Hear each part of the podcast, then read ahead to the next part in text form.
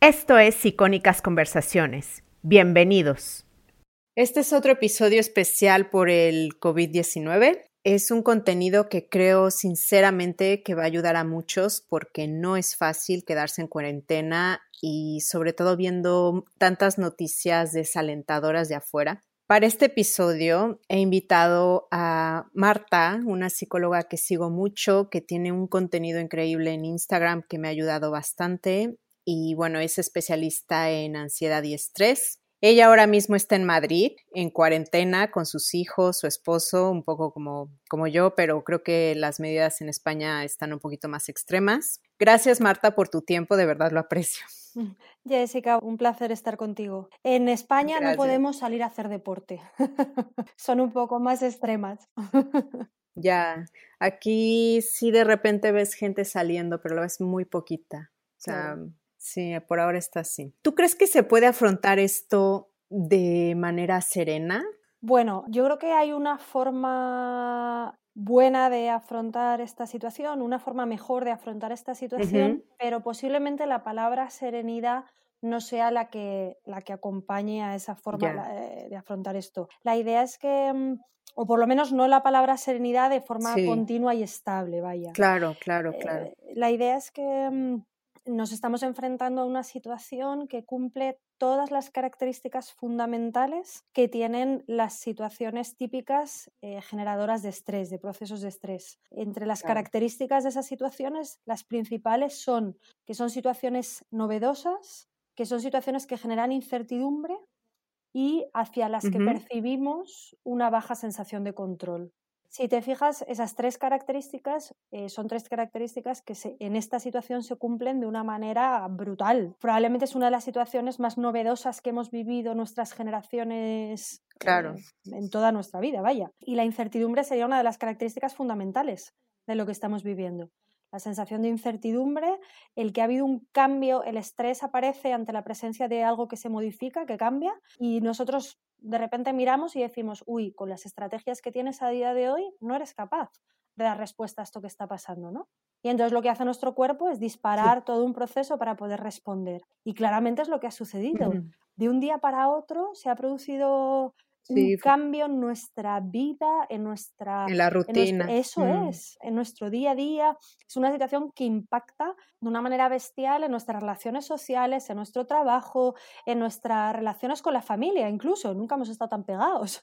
Eh, eh, claro. impacta absolutamente en toda nuestra vida, ¿no? Entonces, al final, cuando esto se produce y cuando aparece un cambio tan grande acompañado de tanta incertidumbre, etcétera, nuestro cuerpo está preparado para reaccionar con un proceso de estrés, es decir, para sobreactivarse.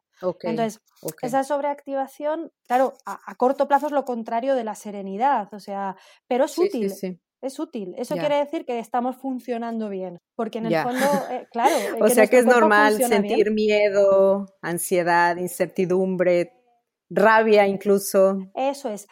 la idea es que, eh, por un lado, el, miedo y la ansiedad aparecen muchas veces en los procesos de estrés. El miedo y la ansiedad aparecen cuando la situación es incierta, como hemos visto, y no tenemos control sobre ella, y además puede ser amenazante. Y en este caso hay una amenaza real. Tenemos delante algo que realmente puede amenazar amenazarnos a nosotros y amenazar a las personas que más a queremos. A nosotros y a nuestra familia. Eso es, eso es. Entonces hay una amenaza real, con lo cual esa sensación de ansia y de miedo quiere decir que nuestro cuerpo funciona bien, que está percibiendo esa sensación de amenaza y está respondiendo ante, ella, ¿no? Entonces es normal que aparezcan. ¿Qué es lo que sucede? Lo que sucede es que eh, somos una sociedad que ha sido muy mal educada en la tolerancia a las emociones negativas, sobre todo de la ansiedad. Somos una sociedad que cuando nos planteamos, cuando alguien te dice estoy muy preocupado, estoy muy agobiado, rápidamente tú le dices no te agobies, no te preocupes. O sea, continuamente estamos educándonos en cada vez que aparece la ansiedad, huir de ella, quitárnosla. Entonces, claro, de repente nos hemos dado de, bruce contra una situación que nos dispara ese desasosiego y hemos trabajado muy poco la tolerancia a ese desasosiego. Entonces, posiblemente parte de lo que está bloqueando a muchas personas es que se tiene que estar enfrentando sí o sí a algo Mm, para lo que eh, hasta hace, hasta que ha sucedido esto, siempre encontraba el hueco para quitárselo. Y ahora mismo, pues no lo estamos encontrando, ¿no? Algo interesante de esto, y, yo lo quiero transmitir, que una de las cosas que yo me planteo mucho en lo que tiene que ver con, esta situación es, eh, yo estoy reflexionando un montón, ¿no? Y yo creo que es interesante intentar reflexionar sobre aprendizajes y elementos de crecimiento que nos pueden, que se pueden derivar, ¿no? De esto tan feo que estamos viviendo. Y una de las que yo veo como psicóloga para toda la sociedad es esa. Es decir, muchas de las personas que yo veo en mi consulta se sientan en parte por esa mala educación emocional que les ha llevado a, tolerar muy mal las emociones negativas.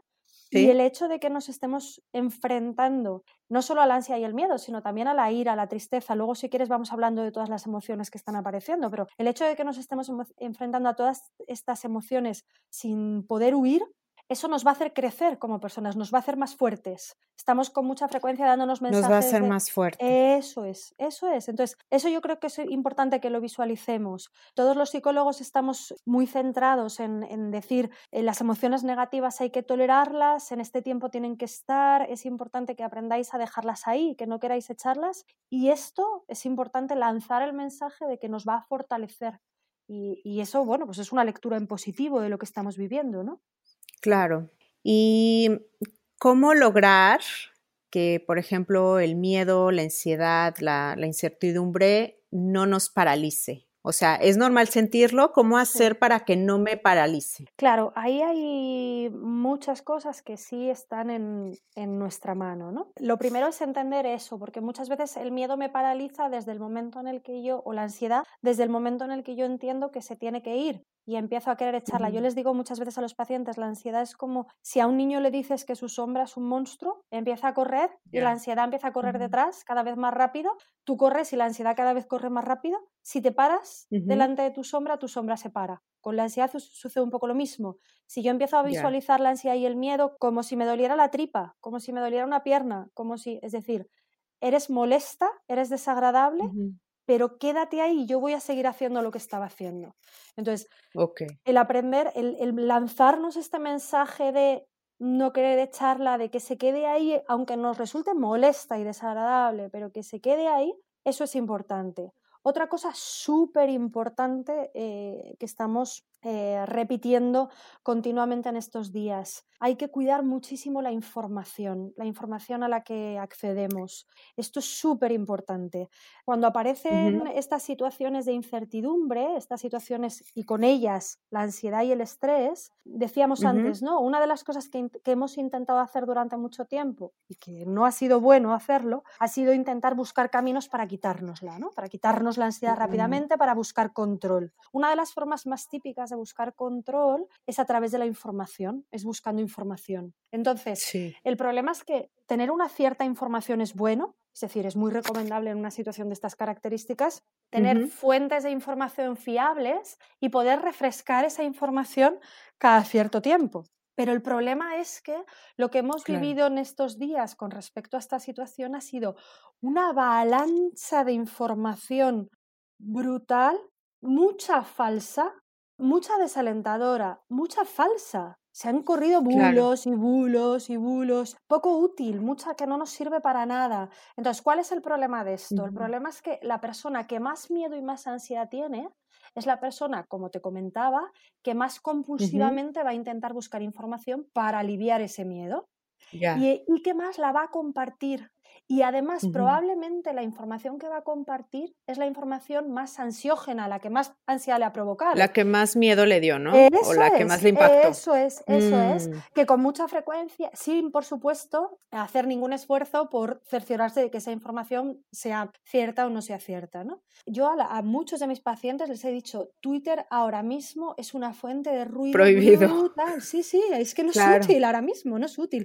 Además, especialmente eh, Twitter, ¿eh? porque Instagram tiene un contenido muy diferente, pero Twitter es una fuente Es más positivo, digamos, Instagram, sí, sí. Sí, sí, tiene más, por el tipo de perfiles, las personas que hay, etcétera, es diferente, pero Twitter es una, está siendo una fuente de ruido brutal. Y luego, los grupos de, de WhatsApp ahora mismo es que lo mejor es tenerlos silenciados y apartarse de ellos. O sea, ahora mismo mi recomendación es que las personas busquen una o dos fuentes de información fiables pues la información que da la OMS y el gobierno de cada uno de los países en sus ruedas de prensa que da todos los días. Hola, es decir, información fiable, porque sí que yo tengo que saber los datos concretos de lo que está sucediendo y sobre todo lo que yo tengo que saber, la información que a mí me interesa. O científica, ¿no? Por ejemplo, a mí es la que más confiable se me hace. Eso es, eso es. O sea, toda la información que tiene un soporte científico y toda la información que me da pues eso, desde mi gobierno, las consejerías, etcétera, que me dicen lo que yo tengo que hacer y lo que yo puedo hacer. El resto de información, porque al final es interesante, la información nos, nos resta ansiedad en tanto en cuanto nos permite, nos dice qué cosas podemos hacer para estar mejor. Entonces, con esas con las que me tengo que quedar. El resto de la información ahora mismo no es útil. Entonces, yo a la gente le recomiendo que esté con el teléfono lejos, con las redes silenciadas y que se acerque a, la búsqueda de información una o dos veces al día. Y el resto del tiempo, algo importante para poder dejar al miedo arrinconado, la clave es no lo vamos a echar porque hay una cierta incertidumbre ahí que no podemos quitar, pero la clave es dejarlo arrinconado. Para poder dejarlo arrinconado, lo importante es que el resto del día mi atención esté en otras metas. Eso es, en otras metas, que nos pongamos metas concretas, ¿no? Yo hablaba mucho estos días de que eh, una de las cosas que están sucediendo, claro, es que de repente nosotros tenemos una rutina y nos la rompen por la mitad y además tenemos una rutina que está llena de fuentes de refuerzo. O sea, sí, claro. el estado de ánimo nuestro tiene mucho que ver con los reforzadores que obtenemos a través de distintas fuentes a lo largo del día. Reforzadores sociales, súper importantes para el ser humano, somos seres sociales súper importantes. Pues claro, los reforzadores y ya no lo tenemos. Eso es, eso es. Los reforzadores sociales de repente ¡puan! han desaparecido de un plumazo, ¿no? Luego, los reforzadores que tienen que ver con, con el trabajo, es decir, con todas las tareas, eh, da igual de la casa, que el trabajo eh, remunerado, que todas las tareas que hacemos que nos hacen sentir útiles, aunque nos cuestan a veces un esfuerzo. Eso es muy reforzante también, ¿no? Sentir que hago cosas que tienen un sentido, que son útiles. Que sí, un propósito. Eso es. Eh, bueno, pues muchas de estas tareas también se han desdibujado, hay muchas personas en paro, hay gente cuyo trabajo ha cambiado enormemente, muchas situaciones de incertidumbre aquí también, con lo cual es otra fuente de refuerzos eh, que, que, ha desaparecido o que se está tambaleando, ¿no?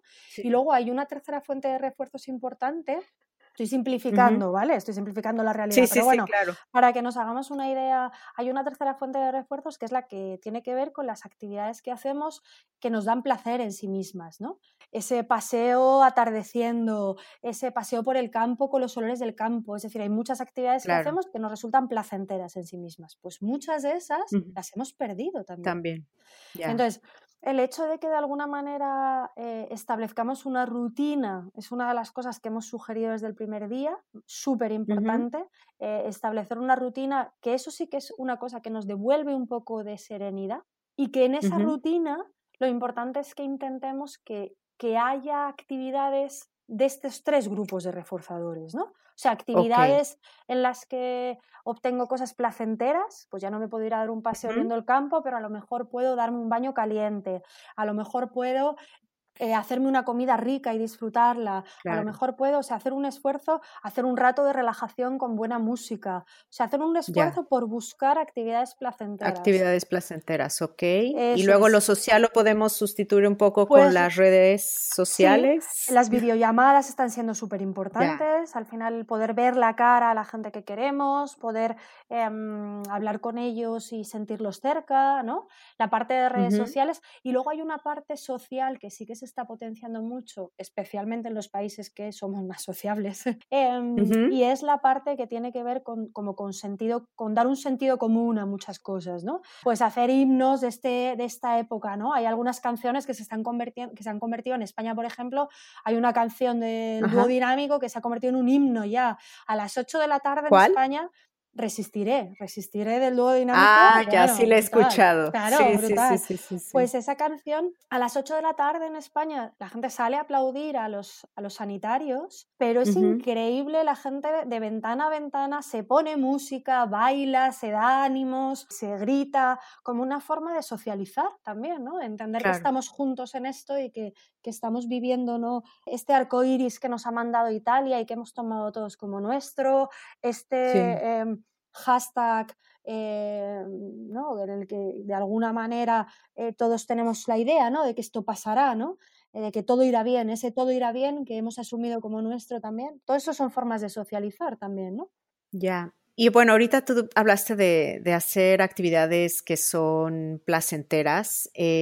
por ejemplo, ¿cómo le haces como para apagar tu mente de todo lo que está pasando. Porque yo, por ejemplo, dijo, me quiero poner a ver una peli que me gusta, ¿no? Y me la pongo y a la media hora empiezo así con ansiedad, como dices, y, empiezo a ver un poco noticias, ¿no? O, por ejemplo, mi esposo me dice que luego está dormido y se despierta porque él dice que se siente un poco como en la guerra, o sea, le, le quitaron su libertad de movimiento, está operando la economía con servicios básicos, o sea, como que no, no, no puedes apagar la mente, o sea, no para. ¿Cómo le haces para, para pararla un poco? Sí, está muy bien, se me porque eh, eh, eh, cuando hemos comentado al principio que eh, para intentar rebajar incertidumbre, por un lado buscamos información y por otro lado, cuando no podemos hacer conductas concretas de control, una de las cosas que hemos aprendido a hacer es eh, dar vueltas a la cabeza, hacer tesis doctorales, dar millones de vueltas a la cabeza. Entonces, estamos súper entrenados en eso. ¿Qué pasa? Que cuando nos enfrentamos a una situación como esta, llena de incertidumbre, pues claro, como estamos tan bien entrenados en hacer tesis doctorales, pues nuestra cabeza está, claro, es que estamos haciendo, nuestra cabeza lo hace fenomenal, eso lo hemos enseñado fenomenal a hacerlo. Entonces, yo en este tiempo estoy, creo que es un tiempo muy bueno para poder hacer entrenamientos de herramientas que nos van a ser útiles para esta situación, pero como te decía antes, son herramientas que luego nos van a ser útiles y nos van a hacer más fuertes para después, para, después mm. efectivamente, porque esta tendencia a hacer tesis doctorales cuando algo nos inquieta es mala siempre. ¿No? Entonces, es un muy buen momento. Además, en este grupo de tareas que decíamos que nos resultan reforzantes porque son tareas que nos cuesta hacer, pero que son útiles y que nos requieren un esfuerzo, estarían todas las tareas de crecimiento personal. Y aquí podríamos incluir todos los entrenamientos en en atención, ¿no? Entrenamientos atencionales. Yo estoy sugiriendo mucho entrenamientos en atención plena. Hay un par de aplicaciones que a mí me gustan mucho. Una de ellas se llama Petit Bambú y la otra Petit Bambú. Petit Bambú. Eso es. Esa aplicación es una aplicación de mindfulness de atención plena que a mí me gusta mucho. Y hay otra aplicación que han hecho psicólogos y psiquiatras del Hospital de la Paz de Madrid que se llama REM, eh, REM, e volver a casa. REM, volver a casa. Ah, ok. Esa aplicación es una aplicación igual, también de mindfulness, que también está muy bien. Em, son dos aplicaciones que yo estoy sugiriendo mucho para que la persona utilice este tiempo para poder entrenarse en atención plena. Los entrenamientos en atención plena nos sirven para muchísimas cosas. Al final hemos entrenado tanto a nuestra atención como te decía, estar anticipando, eh, intentando controlar, etcétera, que no sabe estar presente. Entonces, mm. los entrenamientos en atención plena nos enseñan, enseñan a mi atención a volver a estar presente. Y esto es muy útil cuando aparecen pensamientos eh, por la noche, como decías en tu marido, tú por el día, cuando en muchos momentos ¿no? aparecen pensamientos que nos desasosiegan. La clave sería aprender a dividir nuestra atención, dejar ese pensamiento ahí como algo que me está desasosegando, que me está molestando, que me está incomodando. Eh, no, enfocarte en él.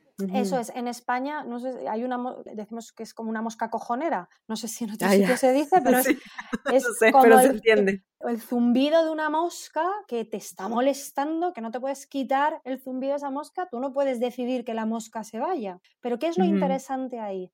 pues dejar la mosca ahí y decir qué pesada eres, cómo me estás molestando, pero el resto de mi atención lo voy a dedicar a aquello con lo que estoy. Entonces, eso es lo que va haciendo que yo no entro en el pensamiento, no entro en hacer la tesis doctoral y dirijo el resto de mi atención a la tarea que esté haciendo. Para eso es muy importante eh, tener tareas con objetivos específicos, como decíamos antes, para que tengamos un sitio donde reorientarnos, ¿vale? Pero para eso es muy importante también el ser capaces de haber entrenado la atención plena y dejar ahí a la mosca y que el resto de mi atención se pueda ir a la, ducha que me estoy dando, al desayuno y lo rico que me está sabiendo, o incluso a mis sensaciones corporales, ¿no? A la respiración, a cómo estoy respirando. Entonces, el entrenamiento en atención plena ahora mismo, por ejemplo, a través de estas aplicaciones, es algo que yo estoy recomendando como una herramienta que, que puede ser muy útil en estas situaciones. Y luego ya para siempre, ¿no? Claro. Y, por ejemplo, ¿qué me dirías de, de la tristeza? Porque mm. es Mm, hay información muy triste que estamos recibiendo y que nos hace sentir tristes. Claro, como sucede con la ansiedad, ¿no? Decíamos, al final la ansiedad aparece cuando hay incertidumbre y lo que sucede es que mi cuerpo se activa y la ansiedad es una emoción súper útil, ¿no? Todo lo que sucede en mi cuerpo y en mi cabeza es súper útil para que podamos responder. Tú fíjate, en España han montado un hospital en, en IFEMA, en, el recinto ferial que teníamos, en, 48, horas. En 48 horas han montado un pedazo de hospital con no sé cuántas camas, con UCIs, con... ¿Eso con qué tiene que ver? Pues eso tiene que ver en parte con que se disparan los niveles de ansiedad, se vive como estresante la situación y eso hace que un montón de personas se pongan a pensar, tienen un montón de recursos cognitivos extras y físicos extras. ¿no? Entonces, eh, pues la tristeza tiene una utilidad también. La tristeza es una emoción que también se vive como algo desagradable, pero que tiene una utilidad. Por tanto, la primera de las claves es no querer quitárnosla. Es importante entender que la tristeza tiene que estar ahora y la tristeza hay que saber escucharla y utilizarla. ¿Para qué podemos utilizar la tristeza? Pues la podemos utilizar, uno, la tristeza viene a decirnos que hay cosas que no están bien y que eh, tenemos que mover el culo para cambiarlas. Entonces, hay cosas de las que estamos viviendo que no podemos cambiar. Entonces, hay situaciones no, no podemos cambiarlas. Eso es, hay situaciones que nos están generando tristeza y que no podemos modificarlas. Pero el hacer reflexiones como sociedad, como personas, de algunas cosas que estábamos viviendo de una manera quizá diferente de como las queremos vivir, eso muchas veces viene de la mano de la tristeza y es interesante hacerlo, ¿no? Em, eh, esa, la tristeza, no, no quitárnosla, intentar reflexionar sobre cosas que queremos cambiar y que podemos cambiar a partir de ahora. Y luego hay otra cosa muy importante, la tristeza es una emoción que está hecha para que busquemos apoyo social, y, nos eso nos ha hecho sobrevivir como especie. Entonces, es muy importante que cuando nos sintamos tristes aprendamos a desahogarnos con el entorno, eh, a comunicar esa tristeza a las personas que tenemos cerca y que nos quieren. Tenemos, pues eso, tenemos una educación emocional muy mala. El otro día me decía una persona eh, por redes, me decía que había recibido, haciendo una videollamada con su madre, su madre se había puesto a llorar y que, pues que le había hecho llorar luego a ella y que le había hecho sufrir, ¿no? Ellos lo habían gestionado de una forma estupenda. Esta mujer es una mujer estupenda, con un sentido común brutal. Pero yo pensaba que muchas veces en esas situaciones lo que se intenta es tapar la emoción del otro. Mami, no ah, llores, que no pasa nada, tranquila, mami, pero si está todo bien, no llores, mujer, ya verás si esto va a pasar. Sí, claro. Y no, es, no hay que hacer eso. O sea, al final es importante decirle, ay mami, es normal que llores, es normal que, te, que estés triste, yo también te echo mucho de menos, yo también tengo ganas de llorar, desahógate. O sea, es que es importante que la otra persona se desahogue y que yo le diga, que, que, yo legitime su emoción y que le diga que yo también la siento. Eso, con la emoción del otro cuando la está expresando y cuando nosotros la sentimos lo mismo, tenemos que expresarla y eso es súper importante porque otra de las cosas que vemos muchas veces es, yo veo en consulta muchas veces, son personas que se plantean, ¿no? Que esto no les impacte a mis hijos, que esto que están viviendo no les impacte a mis hijos, que ellos puedan estar contentos, que no vean lo que estamos sufriendo, que no nos vean llorar. Y yo creo que no. Yo creo que es muy interesante que utilicemos esto para educar en la gestión emocional, en la regulación emocional a nuestros hijos. Entonces, si yo hay un momento dado en el que me pongo a llorar porque echo de menos a mi madre, es importante que mi hijo me vea llorar y que yo le explique lo que me está pasando que yo le explique que estoy triste, que me da muchísima pena, que echo de menos a mi madre, que lo que estoy sintiendo. Porque mi hijo cuando tenga emociones negativas, lo que va a pensar es, vale, la persona que era mi pilar fundamental, mi modelo en la vida, también tenía emociones negativas y las expresaba. Luego sentirlas y expresarlas está bien. Porque si no hacemos esto, nos pasa lo que nos ha pasado a nuestras generaciones, que como nuestros padres muchas veces no lloraban delante de nosotros, pues en el fondo cuando tú sientes la emoción negativa o lloras, entiendes que algo no está bien y que la tienes que quitar, claro, mm. y que la tienes que quitar. Entonces, otra cosa es que luego eh, para gestionar la tristeza hay que desahogarse. Sí, que no te quedes ahí, ¿no? Eso es, eso es, Jessica. Lo importante es, yo me desahogo, pero luego cambio mi atención de sitio. Una vez que me he desahogado, por eso no es importante estar escuchando el, especial del, coronavirus, el especial del especial, lo que está pasando, dónde se están llevando a las personas fallecidas, es que todo eso no tiene ningún sentido. Entonces, eso, la clave es yo lloro, me desahogo y después coloco mi atención en las, en las metas que decíamos antes, en las actividades que... Pues, y además es interesante que coloque mi atención como, como estoy triste, en todas las cosas que sé que me hacen bien. Pues no es el momento de ponerme a trabajar, es el momento de, irme a, a, escuchar la risa de mis hijos, de darme un baño relajante, de escuchar buena música, o sea, de hacer las cosas, que, de hacer deporte, súper importante el deporte en esta situación. Difícil en casa, pero es posible. Difícil, nosotros que no podemos, que no podemos salir. Los españoles lo que pasa es que es verdad que tenemos un sentido del humor y si ves la cantidad de memes y de que han salido con respecto al deporte y a no poder salir, eh, es increíble. Pero la realidad es que eh, se están disparando en Instagram un montón de, entrenadores haciendo entrenamientos virtuales de todo tipo. Ah, hay una, de hecho hay una cuenta que se acaba de abrir que la descubrí por ti que se llama Yo me muevo en casa. Esa, yo estoy a tope, yo me muevo, en Yo me muevo en casa están algunos de los mejores entrenadores que tenemos en España y de una manera súper generosa pues están eh, dedicando ahí Dando horas de entrenamiento, eso es, y estás ahí conectado eh, en, en sus directos, estás una hora de trabajo y puedes hacer de todo, yoga, pilates, entrenamientos funcionales, GAP, todo tipo de mm. entrenos y a distintas horas. Entonces, meter en la secuencia en lo que estamos viviendo el deporte es súper importante porque, claro, el deporte para situaciones de estrés es uno de los mejores reguladores. El deporte, ah, no solo por las famosas endorfinas, porque es de las que más hemos oído hablar, el deporte libera hormonas que a nivel cerebral eh, aumentan niveles de serotonina, regula dopamina, es decir, algunos de los neurotransmisores que más implicados están en el estado de ánimo eh, están relacionados con la práctica deportiva.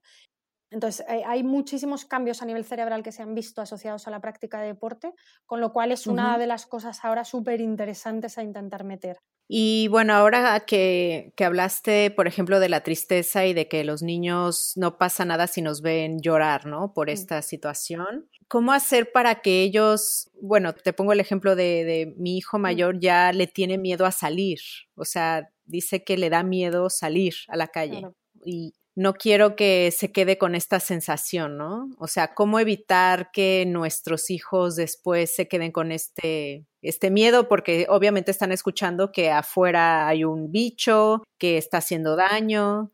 O sea, ¿cómo, cómo le podríamos hacer? Es verdad que, que al final sin querer bueno, primero, por mucho que cuidemos los mensajes que les llegan a ellos, em, porque sí que es importante hacer un esfuerzo porque cuando hablamos nosotros filtremos, ¿no? Claro. Em, hay, hay, mensajes que nosotros estamos escuchando y que podemos decir en voz alta que nosotros tenemos capacidad para filtrarlo, pero que si ellos lo escuchan y escuchan el tono de amenaza no tienen esa capacidad, ¿no?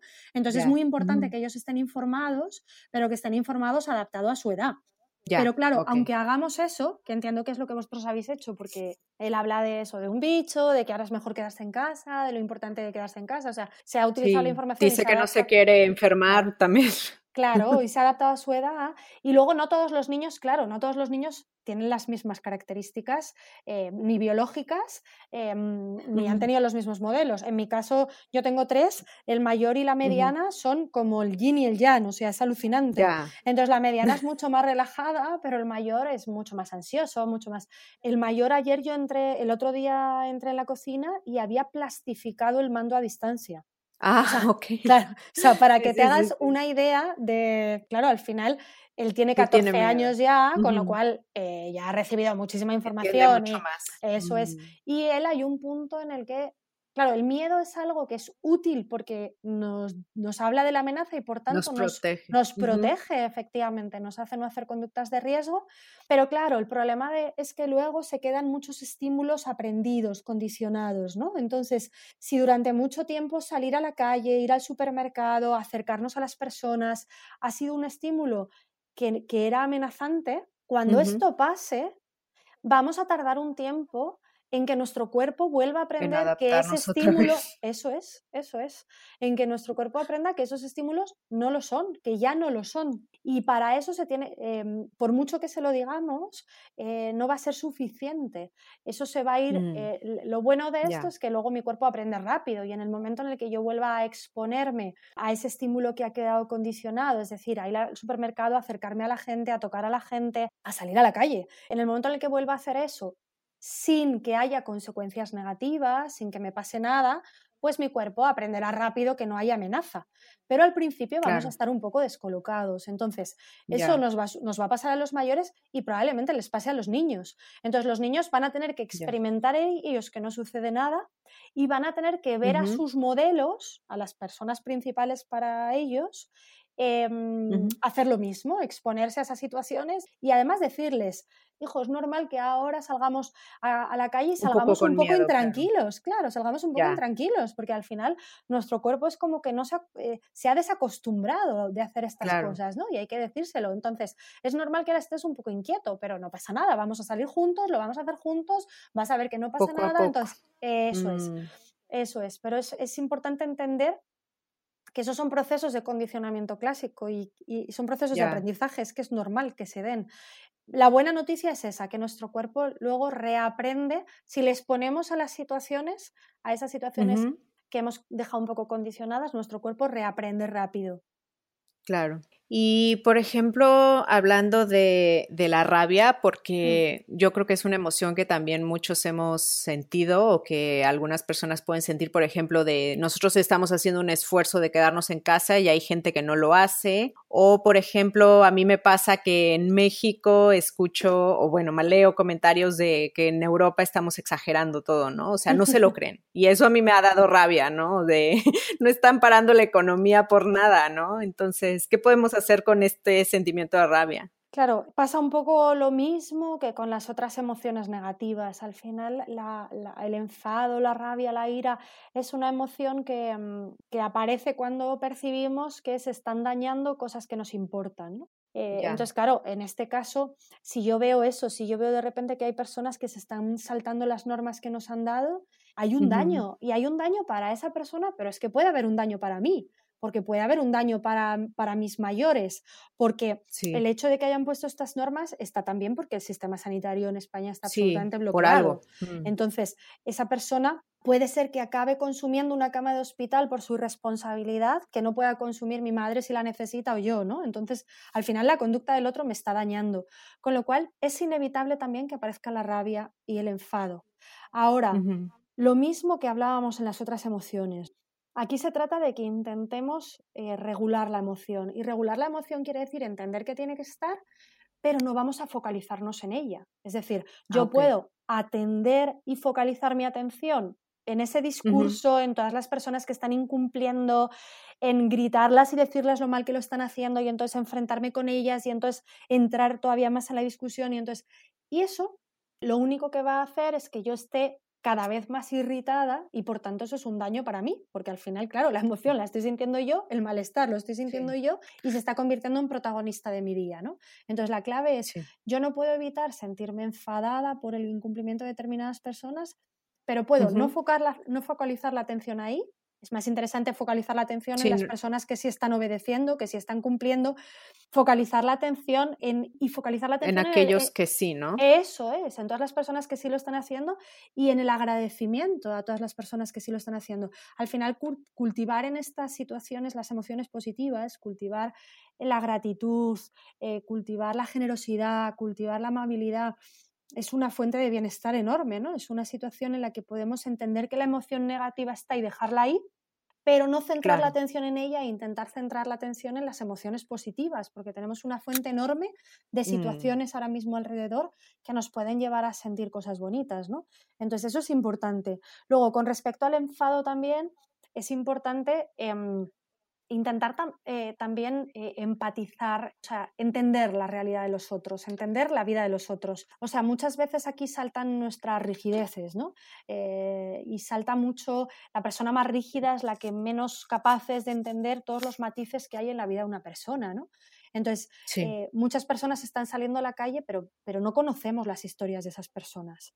Incluso las que incumplen a veces porque, mm, eh, porque son desobedientes, es que también, es que también, vete a ver la vida que han tenido esas personas, porque la obediencia también se educa y la responsabilidad también se educa. Claro, entonces, mm.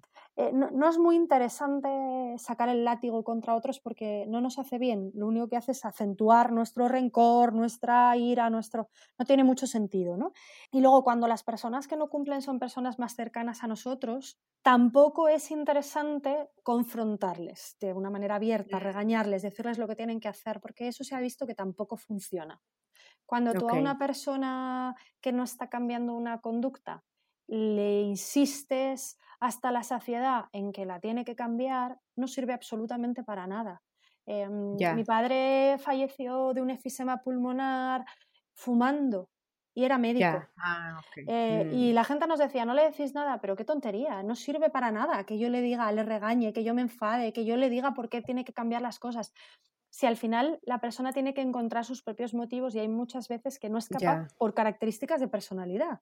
Entonces, sí lo que se ha visto que es mucho más útil cuando tengamos personas alrededor que están desobedeciendo, es mucho más útil intentar empatizar con ellas. Entiendo que te cueste, entiendo que por tu forma de ser te cueste obedecer, entiendo que esto es muy difícil para ti, porque en el momento en el que tú le dices esto a una persona, la persona se deja de defender. Ah, em, y a partir de ahí intentarla hacer reflexionar, ¿no? O sea, eh, ¿por qué te está costando tanto? ¿Qué alternativas ves? ¿Qué consecuencias crees que tiene esto para ti? O sea, intentarla llevar eh, mediante las preguntas abiertas y acompañándola un poco en la reflexión, intentarla llevar a que, a que le dé una vuelta a su conducta. A que reflexione, ¿no? Eh, si hay mm. alguna posibilidad de que cambie la conducta, desde luego es más probable desde este afrontamiento que confrontándole a la persona, imponiéndole y regañándole. Eso funciona mal. Y aparte de que eso lo que hace es enfadarme a mí, con lo cual al final es mierda para mí también. claro. Sí, sí, sí, sí. Y mm, con respecto a la convivencia, porque ahorita estamos obligados a, convivir con la familia 24/7 y, y, los roces y las peleas obviamente no se pueden evitar, ¿cómo podemos hacer para ser más pacientes, para no descargar la rabia o lo que estemos mm. sintiendo con la familia. Yo creo, fíjate que esta situación, eh, igual que hablábamos antes de que es importante hacer una reflexión personal, ¿no? De, eh, a, partir de las emociones negativas, de la tristeza, de hacer una reflexión personal de qué cosas me está enseñando esto, qué cosas quiero aprender de esto, qué cosas quiero cambiar de esto, ¿no? Pues yo creo que como familia probablemente también sea interesante plantearnos eh, crecimientos posibles, ¿no? Eh, cosas que no estaban del todo bien en nuestra forma de relacionarnos, cosas eh, que este episodio nos puede llevar a, a, mejorar, a ayudarnos, etcétera, ¿no? porque al final realmente hay una convivencia tan estrecha, tan sí, una convivencia forzada. total, total, total, que, que bueno, yo estoy viendo pacientes que estaban en situaciones muy difíciles ya, parejas, ¿no? Por ejemplo, ahora, claro, esto, esto está siendo muy, muy, muy complicado, ¿no? Entonces, cosas importantes aquí. Em, en este proceso como de intentar entender esto como un crecimiento de la familia, muchas veces cuando trabajamos en pareja se hacen muchos contratos conductuales. Yo me comprometo a, tú te comprometes a, yo me comprometo a. Y en realidad eso tiene sentido, pero a mí no es la forma que más, más interesante me parece afrontar estas situaciones. Eh, me parece mucho más interesante que yo me acerque a la familia planteándome no tanto qué tienen que hacer los otros para yo estar bien, sino qué puedo hacer yo para que los demás estén mejor. ¿Qué puedo hacer yo para estar bien, no? Y para que los demás estén mejor también. O sea, yo voy a intentar cuidarme, yo voy a intentar estar bien, pero yo voy a intentar también hacerle la vida más fácil a los otros. Si al final todos nos acercamos a la convivencia así, en lugar de con una lista de, deberías impuestos a los otros y levantando así un poco la ceja, ¿no? De medio lado, como no has hecho esto, ni esto, ni esto, ni esto. Si yo me acerco más planteándome eh, en, una, en, una, familia todos sabemos, yo, yo, ya sé las cosas que le hacen, que le gustan a mi marido, las cosas que le disgustan, yo ya sé las cosas que les gustan a mis hijos, entonces yo tengo muy claro cómo puedo intentar que los demás estén mejor y ellos de mí igualmente lo saben, ¿no? Entonces, sí, sí, al final, si de alguna manera todos mantenemos esa actitud, si alguien se sale del tiesto, acercarse a él desde la empatía también. O sea, eh, en lugar de criticarle, de juzgarle, de intentar empatizar con esa salida de tono que ha tenido, intentar decirle entiendo tu mal humor, entiendo que esto es difícil, entiendo que eso nos va a ayudar mucho más. Yo creo que es un tiempo es, en una familia es súper importante aprender a pedir perdón. Eh, pues es un tiempo maravilloso para poder, mm, cada vez que nos salgamos del tiesto, sin dramas y sin problemas, ser capaz de pedir perdón al otro. Eso es una forma brutal de acercarnos al otro. Entonces, más que hacer contratos conductuales, que se lo he escuchado a algún psicólogo en plan, sí que es verdad que en general tienen que estar las cosas repartidas, que es una situación tan difícil que es bueno de alguna manera eh, tener una cierta logística entre toda la familia, ¿no? Hacer equipo, o sea, que en este planteamiento que te decía antes de qué puedo yo hacer por el equipo, incluso haya diálogo, ¿no? O sea, vamos a ver horarios laborales, horarios de cole, cómo nos podemos ayudar, etcétera, ¿no? Claro, las tareas del hogar también. Eso es todo, ¿no? Al final todo lo que implica la casa, que pueda alguna, pero no desde él me estáis ayudando, no me estáis ayudando, me estáis, sino vivirlo más como un equipo y poder hablarlo, ¿no? Y una vez que más o menos está definido todo eso, yo creo que lo interesante es eso, lo interesante es que yo me plantee cómo puedo sumar al equipo y que cuando la cague, que va a ser, van a ser muchas veces. Sí, varias eh, veces. Claro, yo en estos días he pedido perdón a mis hijos muchísimas veces y a mi marido, porque claro, al final, bueno, pues son situaciones en las que estamos irritados. Entonces, pero les pido perdón y entiendo que eso es un, un, elemento de crecimiento y a la vez mi cabeza no está tanto en la lista de lo que hay que hacer, sino que muchas veces cuando me desajusto intento colocar la cabeza en en las cosas que les hacen bien a ellos o que hacen bien al equipo, ¿no? Entonces yo creo que eso ayuda más eh, al crecimiento de la familia. Claro. ¿Qué mensaje le darías para aquellas personas que antes de esto ya tenían problemas de ansiedad, depresión, estrés en mm, general? O sea, ¿qué, mensaje les podemos dar a ellos? Claro, yo creo que aquí es importante eh, varias cosas, ¿no? Primero entender que eh, me han escrito varias personas, eh, recuerdo ahora uno de los mensajes, por ejemplo, de una persona que me decía que estaba tomando, que había dejado de tomar ansiolíticos y que ahora estaba subiendo un poco la dosis de los ansiolíticos, ¿no? Otra persona me escribía y me decía que creía que era buen momento para volver a tomar un antidepresivo, ¿no? Por ejemplo, ¿no? Y lo vivían un poco como, ah, eh, tengo que volver a tomar esto o qué faena, ¿no? Súper importante entender que si es una situación especialmente difícil para todos a nivel de regulación emocional, las personas que tienen un trastorno de ansiedad, un trastorno del estado de ánimo, pues es, es muchísimo más difícil para ellos, ¿no? Entonces, tomar una medicación es una ayuda y es una ayuda para poder estar mejor y es una ayuda que viene para utilizarse en estos tiempos, justo en estas situaciones. Entonces, em, igual que cuando una persona tiene cáncer, eh, nadie se plantea decir, bueno, venga, voy a intentarlo solo y si veo que solo no puedo con ello, ya voy a que me den la quimioterapia. Pues esto es lo mismo. Ya, ya, ya. O sea, es que La, enfermedad mental no es una cuestión de mm. fortaleza. El que no es fuerte es el que tiene que tomar la medicación. No, no, no, por Dios. La medicación es un bastón que es muy importante que les pueda acompañar en este tiempo porque además, si lo utilizan, van a poder estar más estabilizados para poder seguir entrenando las otras herramientas que tienen.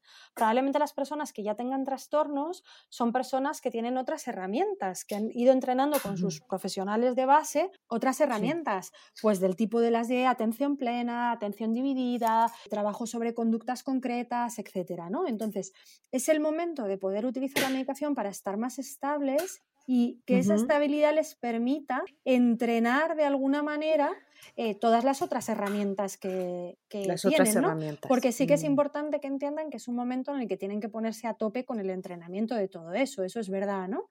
Y luego, pues, eh, si se tambalean más de las cuentas, buscar profesionales o su psicólogo o psiquiatra de referencia, o si no, buscar profesionales, que ahora mismo hay profesionales que están trabajando online. Em, online Efectivamente, y que es importante que recurran a ellos porque este es el momento, ¿no? Y por ejemplo, en tema de estrés y ansiedad, ¿qué mensaje le darías a las personas que ahorita están haciendo funcionar los países, ¿no? Que sería el personal sanitario o las personas que están trabajando cara mm. al público, por ejemplo, mm. ¿no? Que yo creo que tienen un nivel de estrés mucho más alto. Sí, yo creo que mm, posiblemente, eh, claro, yo encima, yo estoy en España y estoy en Madrid. Quiero decir que posiblemente lo que no, nos hagamos una idea real de lo que están viviendo. Yo sigo a algunos médicos eh, y tengo gente cercana, etcétera, y bueno, aunque nos intentan transmitir lo que están viviendo, yo creo que no nos hacemos una idea real. Yo pienso que es un estresor tan, tan potente lo que están viviendo, porque no es solamente el cansancio físico brutal, porque el hecho de que no haya profesionales, o sea, ahora mismo en Madrid se están contratando, en mi universidad, la Camilo José Cela, ha mandado a todos los alumnos de cuarto de enfermería al Puerta de Hierro para que los contrataran, porque no hay enfermeros, eh, son alumnos que no han, entonces se está contratando a gente porque no hay personal. E, eso implica que la gente que está está asumiendo unos horarios eh, sin apenas descanso. Es importante entender que, lo que, que, ese cansancio físico es brutal, pero que además el impacto emocional de lo que están viviendo es muy alto, porque son situaciones, claro, al final están viviendo situaciones pues con pérdida de personas, con personas sufriendo, personas solas, es muy, muy difícil desde el punto de vista emocional lo que están viviendo. Entonces, no debemos minimizar el impacto emocional en estas personas. Em, yo estoy intentando Em, bueno, el Colegio Oficial de Psicólogos ha abierto una cuenta eh, para, de voluntarios, eh, de psicólogos voluntarios. Hoy nos llegaban mensajes del de, 112 en el IFEMA que han mandado eh, ha pedido psicólogos voluntarios también, justo para cubrir todo esto, porque es fundamental que el personal sanitario pueda recibir atención psicológica. Claro. Es fundamental. Eh, yo me acordaba mucho del 11M y en el 11M las personas que estuvieron con víctimas, con familiares, etcétera, se trabajó luego con ellos desde el punto de vista eh, emocional, eh, se hacían tareas de debriefing, se hacían tareas de desahogo emocional, ¿no? Para que estas personas puedan soltar todo lo que están viviendo, guiados por profesionales, muchas veces esto se hace en grupo, ¿no? Puedan desahogarse, soltar todo lo que están viviendo, porque esto se ha visto que reduce la probabilidad de que luego ellos tengan problemas de estrés postraumático, de depresión, es decir, eh, patología, porque al final lo que están viviendo es brutal. Y si no tienen equipos de psicólogos que lo estén haciendo ahora, que puede ser, porque es que esto ha sido tan rápido que puede que no haya psicólogos que lo estén cubriendo, yo les estoy transmitiendo la importancia de que hagan ese ejercicio de desahogo emocional con la gente que tengan alrededor. Entonces, el desahogo emocional supone que cuenten lo que han sentido en el día, lo que han vivido y a todos los niveles, ¿no? Que, recapitulen y cuenten lo que han vivido, los pensamientos que han tenido, lo que se les ha venido a la cabeza, las emociones que han ido sintiendo, las conductas que han ido haciendo, ¿no? O sea, que, de alguna manera puedan soltar Sacarlo. todo eso de una manera ordenada, ¿no? En lo que han pensado, lo que han sentido, lo que han hecho y que puedan eh, de alguna manera dar utilidad también a su, a su labor. Y una vez que han soltado todo eso, eh, ya les es más fácil poder eh, desconectar, porque también es súper importante para estas personas que luego desconecten y que intenten descansar en la medida de lo posible. O sea, el mantener descanso, alimentación y actividad física en la medida que pudieran sería, sería muy importante también. ¿Y tú crees, es, esta es otra pregunta que a mí me da curiosidad, la mente de, nosotros, de los seres humanos, hay así como alguna, como algún proceso que se viva entre la histeria y la crisis que tú estés viendo? O sea, ¿cómo funciona la mente en este, en, en estas situaciones en general? Que sí, la, histeria colectiva tiene mucho que ver con los procesos que comentábamos al principio, ¿no? Al final, la atención es un proceso que está preparado para dirigirse eh, a lo que yo quiero. Hay una parte voluntaria, o sea, ahora yo te estoy atendiendo a ti, tú a mí, etcétera, pero hay una parte de la atención que está reservada para gastarse siempre en lo que nos puede resultar amenazante. Y eso lo hacemos de forma involuntaria.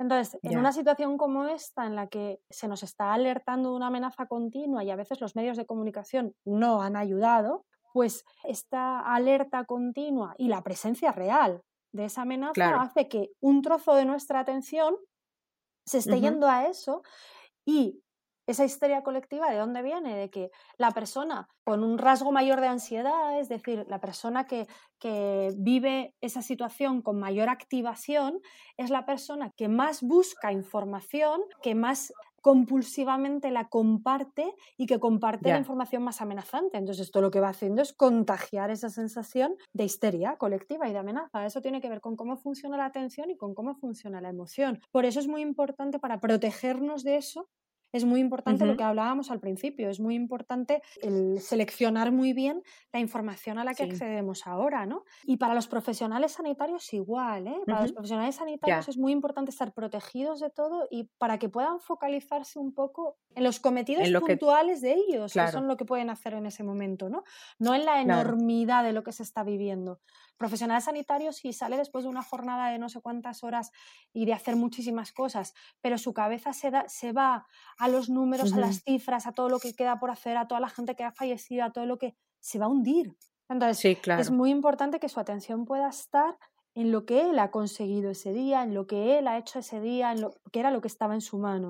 Un poco como todos, al final es muy importante que nuestra atención esté en lo que sí podemos controlar. ¿Y qué podemos controlar? Pues nos han dado unas instrucciones muy claras sobre cosas que están en nuestra mano y que son súper útiles. Pues ahí es donde tiene que estar nuestra atención, ¿no? Y también, por ejemplo, una rutina puede darnos cierta sensación de control. Siempre, siempre, siempre, sí. Las rutinas, la rutina es súper importante porque primero nos da una cierta serenidad. O sea, al final, el tener sensación de rutina me transmite una idea de, que las cosas están ordenadas, que las cosas están bien, que las cosas están un poco. bajo control, efectivamente, que hay un pseudo control dentro de esta, de esta anarquía, ¿no? Entonces la rutina es muy importante y luego la rutina también da utilidad a los días. O sea, al final nos permite tener como días útiles. Em, si la llenamos de, estas, de, todas estas cosas que decíamos, y eh, que tengan metas ¿no? como concretas, en, este, en estos grupos de reforzadores de los que hablábamos al principio, si lo llenamos de metas concretas, pues al final yo tengo la sensación de que acabo el día con muchos refuerzos y con muchas cosas cumplidas. Aquí sí que quiero hacer un apunte porque eh, es súper importante meter una rutina, es decir, que yo me levante, que me duche, que me vista, que no me quede con el pijama y que me ponga a hacer todas las cosas que decíamos, pero el otro día, por ejemplo, en, veía una paciente online em, y entonces me contaba cómo había establecido las rutinas y claro, eh, se le había ido la mano, o sea, eh, o sea su rutina era, pero, pero, y entonces me decía que había días que se angustiaba porque no la daban las horas, pero claro, es que en su rutina, en su rutina aparecían cosas es como de nueve y media de la noche a once y media de la noche, cada día de la semana hacemos una cosa nueva. Pues un día leemos, otro día oh, hacemos juegos de mesa, digo, a las nueve y media de la noche. Y pues a las nueve y media de la noche, no, o sea, lo que hacemos es descansar. Nunca tenemos nada metido a las nueve y media de la noche. Quiero decir, em, el problema es que la persona excesivamente controladora en estas situaciones, por intentar atar, a veces se le va la pinza. Se le va un entonces, poco la mano. Claro, entonces nos podemos encontrar rutinas que nos acaban esclavizando y ahogando y estresando. Eh, y no es el momento para eso. No es el momento, claro, no es el momento para que nos ataque ese todo. Eh, o sea, es súper importante utilizar este tiempo. Y luego hay otro tema. Tenemos que ser muy conscientes de que eh, los que podemos, tenemos la fortuna de poder seguir trabajando, que hay muchas personas que se han quedado en el paro, los que tenemos la fortuna de poder seguir trabajando, no lo estamos haciendo en las mismas condiciones, porque claro, ah, em, no, no, no. al final... No, con, y menos con niños en casa, por eso ejemplo. Es, eso, es, eh, eh, eso es, al final estamos haciendo las tareas del hogar, cuidando a los niños, intentando cuadrarnos con la pareja, tal. No te quiero ni contar las personas que no tienen pareja y que están viviendo solas con los niños e intentando teletrabajar, ¿no? Entonces, es muy importante entender que es un regalo poder seguir trabajando y, tenemos que sentirnos muy agradecidos, pero es muy importante que tengamos claro lo que nos podemos pedir a nivel laboral ahora. Entonces, claro, como estamos tan acostumbrados a exigirnos tanto a nivel laboral, a ser súper productivos. Eso es, en el momento en el que levantamos el pie, de repente nos sentimos culpables. Entonces, es muy importante dejar a la culpa ahí como el miedo, o sea, como si me doliera la tripa, no hacerle mucho caso, pero tener muy claro eh, los objetivos que yo me puedo pedir laborales. Entonces, desde el punto de vista laboral, asumiendo la realidad que esté viviendo cada uno, hay que ajustar objetivos. No podemos pedirnos rendir al mismo nivel que lo estábamos haciendo. Entonces, nuestra agenda va a tener el trabajo colocado, pero probablemente eh, no vamos a trabajar por objetivos, vamos a trabajar por tiempo real del que disponemos. y el tiempo real del que disponemos es menor es que es menor. Entonces, yo, yo en el tiempo real del que dispongo me pongo a tope con todo lo que puedo hacer y lo mejor que puedo hacer y el resto del tiempo me voy a, a, las otras metas, que ya no son el trabajo. Sí que es importante que el trabajo no ocupe de manera transversal todo mi día y yo esté todo el rato intentando sacar huecos en todo momento, porque esto al final me acaba haciendo gritar a los niños, gritar a mi pareja, y trabajar mal porque no estoy rindiendo bien. Entonces es más interesante acotarlo a un espacio concreto y en ese espacio concreto intentar rendir lo mejor posible. ¿no? Y luego el resto de las cosas no se trata tanto de hacer una rutina, una agenda que me ate y me esclavice. Es más lo que te mm. decía, yo tengo por objetivo intentar meter todos los días alguna actividad en las que me hace bien, algo de deporte, algo de trabajo y algo de no sé qué. Y lo voy colocando como pueda pero no me hago una agenda estricta de 9 a 10 hago esto, de 10 a 11 esto, porque eso no, se tiene sentido. exactamente como claro, lo tenías planeado, no pasa nada. Efectivamente, hay que aprender a flexibilizar y más en una situación tan cambiante y tan compleja como la que estamos viviendo, ¿no? Muy importante ser capaces de flexibilizar para que la agenda o la rutina no nos acabe generando ansiedad, estrés y esclavizando en una situación así, ¿no? Claro. ¿Y tú crees que, por ejemplo, esta situación puede hacer que algunas personas somaticen? O sea, por ejemplo, no sé, migrañas, eh, gastritis, o sea, ¿qué podemos hacer para evitar esto? Pues mira, eh, sin duda porque, claro, al principio cuando explicábamos lo que es el estrés y, lo que es la ansiedad, al final, tanto en el proceso de estrés como en la ansiedad, yo no he entrado, pero comentábamos, se produce un disparo de mi cuerpo para que yo pueda responder bien a la situación, ¿no? Ese disparo del que hablábamos es un disparo del sistema nervioso simpático que lo que hace es activar una serie de órganos, etcétera. Y si el estrés, eso sucede en, el primer momento del estrés y cuando aparece la ansiedad, pero si eso se mantiene en el tiempo, empiezan a aparecer, empiezan a activarse otra serie de mecanismos. claro, el, el, dolor de cuello, ¿con qué tiene que ver? Mira, se empiezan a activar otra serie de mecanismos que van afectando a mi cuerpo. Entonces, problemas musculoesqueléticos todos, porque asociado a ese primer disparo hay un aumento en la tensión muscular. Entonces, un aumento en la tensión muscular supone que podemos tener cefaleas, que podemos tener cervicalgias, lumbalgias, que podemos tener, o sea, todo eso puede aparecer perfectamente, pero pueden aparecer más cosas, ¿eh? porque cuando el estrés se mantiene en el tiempo, al final hay una menor oxigenación de la piel, menor oxigenación de muchos ah, órganos, eh, hay problemas gastrointestinales, hay entonces, sí, gastritis, colitis nerviosa. Muchísimo. Mm. al final, cuando puede haber algo que resulta una amenaza, toda mi energía se va ahí y no se va a hacer la digestión. Entonces hay alteraciones gastrointestinales importantes asociadas a estos procesos. Hay alteraciones sexuales. Esta falta de oxigenación mm. en la piel genera problemas en la piel muchas veces. Em, sí, piel seca o lo que sea. Claro, incluso cuando esto se mantiene en el tiempo, el sistema inmune empieza a funcionar peor. Entonces, somos más vulnerables también, con lo cual eh, algunas enfermedades autoinmunes, eh, por ejemplo la psoriasis y por ejemplo otras muchas ah, enfermedades, pues empeoran. Se, aumenta con el estrés también. Eso mm. es, empeoran en esta ¿Qué podemos hacer para, para no afectar tanto? Todo lo que tenga que ver con técnicas de relajación es súper interesante ahora técnicas de respiración abdominal o técnicas de relajación, hay como dos tipos de técnicas de relajación que son como las más comunes. Una relajación que es eh, una relajación muscular, la más conocida es la relajación muscular progresiva de Jacobson. Em, hay muchísimas aplicaciones, tutoriales, etcétera, para hacer estos entrenamientos en casa. Y hay otro tipo de relajación que es más eh, de tipo sugestiva, que es más autógena, que es más a través de la imaginación y luego los entrenamientos en respiración abdominal.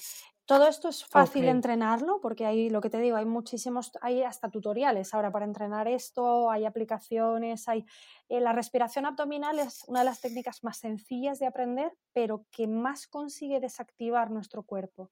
Entonces, yo empezaría por la respiración abdominal, una respiración en la que mi cuerpo vuelve a ser capaz de meter el aire hasta el fondo de los pulmones y por tanto hinchar el abdomen.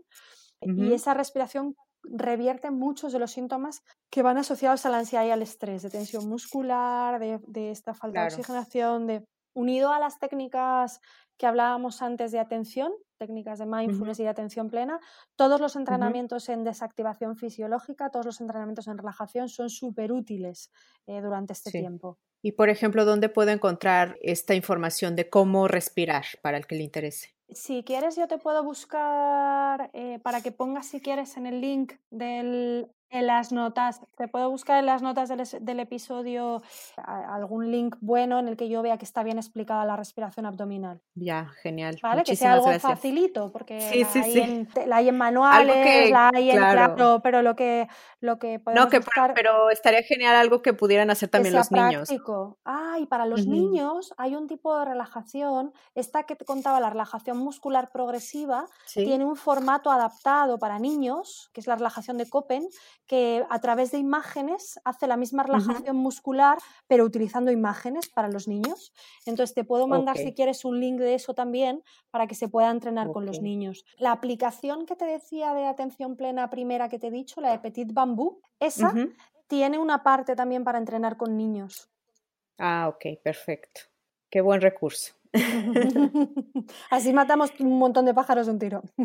Exactamente. Eh, yo vi un video en tu IGTV en Instagram ayer mm. que decía, seremos más fuertes. ¿Tú realmente lo crees? Sí, profundamente, lo creo profundamente. Sí, sí, sí. Pues te comentaba antes que hemos sido una sociedad muy mal educada en lo que tiene que ver con la gestión de emociones. Y yo creo que esto como sociedad viene como, como un tirón de orejas enorme para decirnos ese no era el camino os tenéis que aprender a enfrentar a las emociones negativas de otra manera.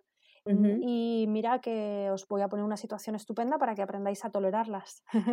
Em, entonces, muchas de las personas que yo veo con muchas dificultades en la consulta es porque nos hemos educado a nosotros mismos, nos han educado y nos hemos educado a nosotros mismos continuamente en la huida de la emoción negativa. En evitar las emociones negativas. Continuamente, mm. continuamente en la huida de la emoción. En querer controlar también. Y eso, claro, y eso en el fondo, yo les digo muchas veces a los pacientes, si tú eres intolerante a la lactosa, pues ya está, te quitas la lactosa.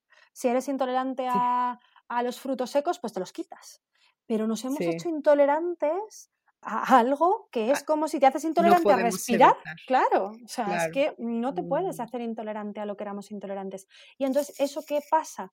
Pues que nos ha hecho tremendamente débiles. El débil no es el que tiene las emociones. No nos permitimos sentir tristeza, ni rabia, claro, ni ansiedad, ni miedo. Cuando están las mm. emociones, nos tambaleamos y, y buscamos corriendo el hueco para quitárnoslas. Y eso nos hace muy vulnerables, muy, muy vulnerables, muy débiles. De hecho, nos hemos estado contando a nosotros, entre nosotros, que sentir ansiedad. Hay pacientes que me dicen, eh, en esa situación lo que quiero es eh, no tener ansiedad o que no se me note. ¿Pero por qué? Ya. O sea, ¿cómo mm. puedo estarme pidiendo? Yo tendré que pedirme cosas de contenido, lo que quiero ser, cómo quiero ser, lo que quiero transmitir, pero que no se me note la ansiedad como si fuera algo negativo, como si fuera un signo de debilidad. Entonces tenemos que reeducarnos, tenemos que reeducarnos y entender que las emociones negativas, el más fuerte es el que siente la emoción negativa y además es capaz de compartirlo y decirlo. Hay que estar súper seguro de uno mismo para poder hacer eso y para poder decirlo. Entonces, yo creo que esto, como sociedad, yo creo que esto nos va a mandar muchísimos mensajes. Ojalá hagamos ejercicio de autorreflexión personal, eh, porque probablemente crezcamos en millones de cosas, pero tengo súper claro que como sociedad ese punto de crecimiento se va a dar, que va a haber una mayor tolerancia a la emoción negativa y una forma de vivirla diferente. Y, eso es importante. Y también hay otra cuestión, y es que nos hemos habituado a muchas cosas pequeñas que ya no ponemos en valor y posiblemente esta situación va a hacer que volvamos a gastar atención a esas cosas, que volvamos a mirarlas y a ponerlas en valor. Entonces yo en esas dos cosas creo que, creo que vamos a crecer, creo que vamos a salir fortalecidos, claro que sí. ¿Tú crees que es importante visualizar el futuro en positivo ahora? Sí, sí, sí, sí, sí. La visualización de meta es una estrategia súper importante. Cuando corremos, por ejemplo, las personas que hacemos deporte, cuando corremos, eh, lo vemos mucho y ayuda un montón. Eh, en, los entrenamientos de maratón, yo cuando corrí mi maratón, eh, los entrenamientos de maratón son, se hacen muchísima bola, o a mí se me hacían muchísima bola. Son entrenos que hay que sacar muchos a la semana durante mucho tiempo, en, ajustarlos en agenda, etcétera, ¿no? Para mantener la motivación, para mí era súper importante visualizar la meta. imaginármelo, imaginármelo, ¿eh? O sea, yo me imaginaba pasando por ese arco de meta, pensando lo que podría sentir, lo que podría eh, ver, quién podría estar, o sea, visualizarlo realmente, ¿no? Entonces, eh, una de las cosas buenísimas de esta situación es que tenemos claro que va a pasar. Mira, cuando mandaban, una de las cosas que se vio cuando, cuando mandaban destacamentos a la guerra, se veía que empezaban a aumentar con, mucha frecuencia los niveles de estrés, ¿no? Y una de las cosas que se empezó a ver que disminuía el estrés eran varias. Una, que las personas que volvían les dieran información a los que se iban a ir, incluso les grababan vídeos, fotos, o sea, información real de lo que iban a vivir allí. Y otra, que supieran que iban a volver y más o menos cuándo. Entonces, de alguna manera, al tener una meta, es muy difícil enfrentarse a un estresor cuando no sabemos si va a acabar alguna vez. Eso complica mucho el escenario. Pero cuando tenemos claro. que el estresor va a terminar, y gracias a Dios estamos viviendo una cosa que sabemos que va a acabar, no tenemos claro el cuándo, podemos visualizar esa meta. El otro día me escribía una persona eh, por Instagram, es, increíble la, cantidad de mensajes maravillosos que, recibimos en Instagram en estas situaciones, ¿no? Y una persona me escribía, ella está trabajando en un hospital y el otro día me decía que salía completamente derrumbada, ¿no? Eh, me imagino. Una situación dificilísima y salía completamente derrumbada, llorando, etcétera y me decía que ella me había leído en verano una vez, que había puesto una foto mía corriendo por la playa o algo así, y que yo ponía, ¿no? Que eh, guardaba como un tesoro esas sensaciones para cuando llegara el invierno, y que se había acordado de eso. Y entonces había intentado volver a esa situación, se había puesto música, había evocado, ella también corre y, corre por la playa, había evocado esa sensación para poder pues eso lo podemos visualizar con la meta, ¿no? Evocar esa meta, lo que nos hace sentir, oler, eh, lo que vamos a vivir, eh, eso es eh, un elemento que nos va a alentar muchísimo y nos va a ayudar a mantener la motivación. Nosotros hoy era el cumpleaños de mi madre, 76 años hacía, y la hemos regalado un viaje para irnos los hermanos, mis hermanos y yo con ella, como una meta una meta a cumplir juntos. Eh, le he mandado las fotos para ir a la playa en la que vamos a estar. Eh, lo he cogido con cancelación gratuita, eso sí. Pero es importante tener metas porque las metas son una, fuente de apoyo importantísima. Ok. Finalmente me gustaría preguntarte, ¿qué hacemos con tanta incertidumbre? Yo creo que lo primero que tenemos que hacer es entender que esa incertidumbre nos va a hacer crecer. Es normal. Mm. Y que nos va a hacer crecer, que es que nos hace bien, que es que nos hace bien, que, vivir esa incertidumbre dejándola ahí, no, tenerla como protagonista. No haciéndole caso. Eso es, pero dejarla ahí, no intentarla, no, no, intentar buscar respuestas, no intentar, el otro día escuchaba a una persona en redes, eh, que a mí alguien me diga cuándo, que alguien me diga cuándo, pues es que nadie te puede decir cuándo. Nadie sabe. No es bueno mm. lanzarlos ahora, porque no se sabe. Es que además es algo que cambia cada día.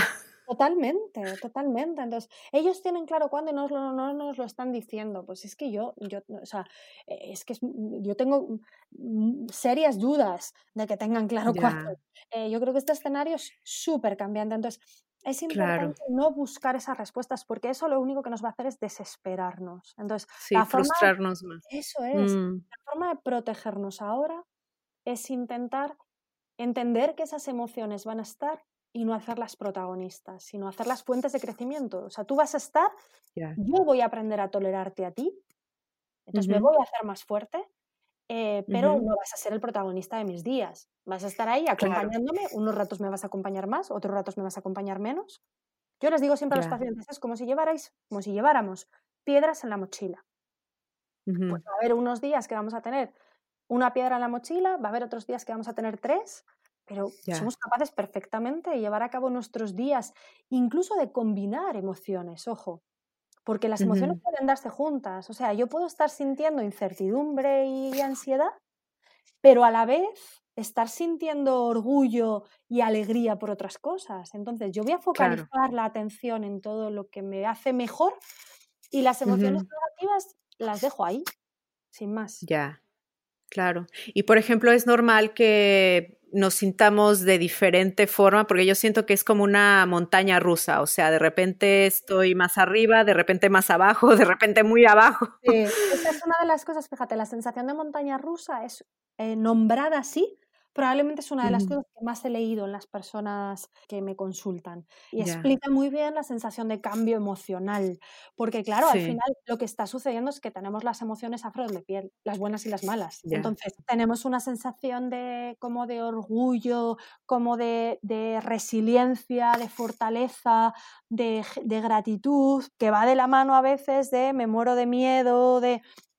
Además, dan juntas a veces, claro, están juntas a veces y a veces aparece una más intensa, otra menos. Eso es completamente natural. Entonces también aprender a vivir esta etapa sabiendo que la montaña rusa es normal. Es normal, es normal y que cuando, la, cuando estemos sintiendo la emoción positiva vamos a disfrutarla y cuando estemos sintiendo la negativa la clave es que vamos a arrinconarla, no vamos a hacerla mucho, mucho caso. No vamos a intentar quitarla para no pelear contra ella y para no hacerla más grande, pero no vamos a darle mucho protagonismo. Pues te agradezco muchísimo, Marta, que te hayas tomado ya un poquito más de una hora hablando conmigo. Gracias a ti, Jessica, por, abrir el micro.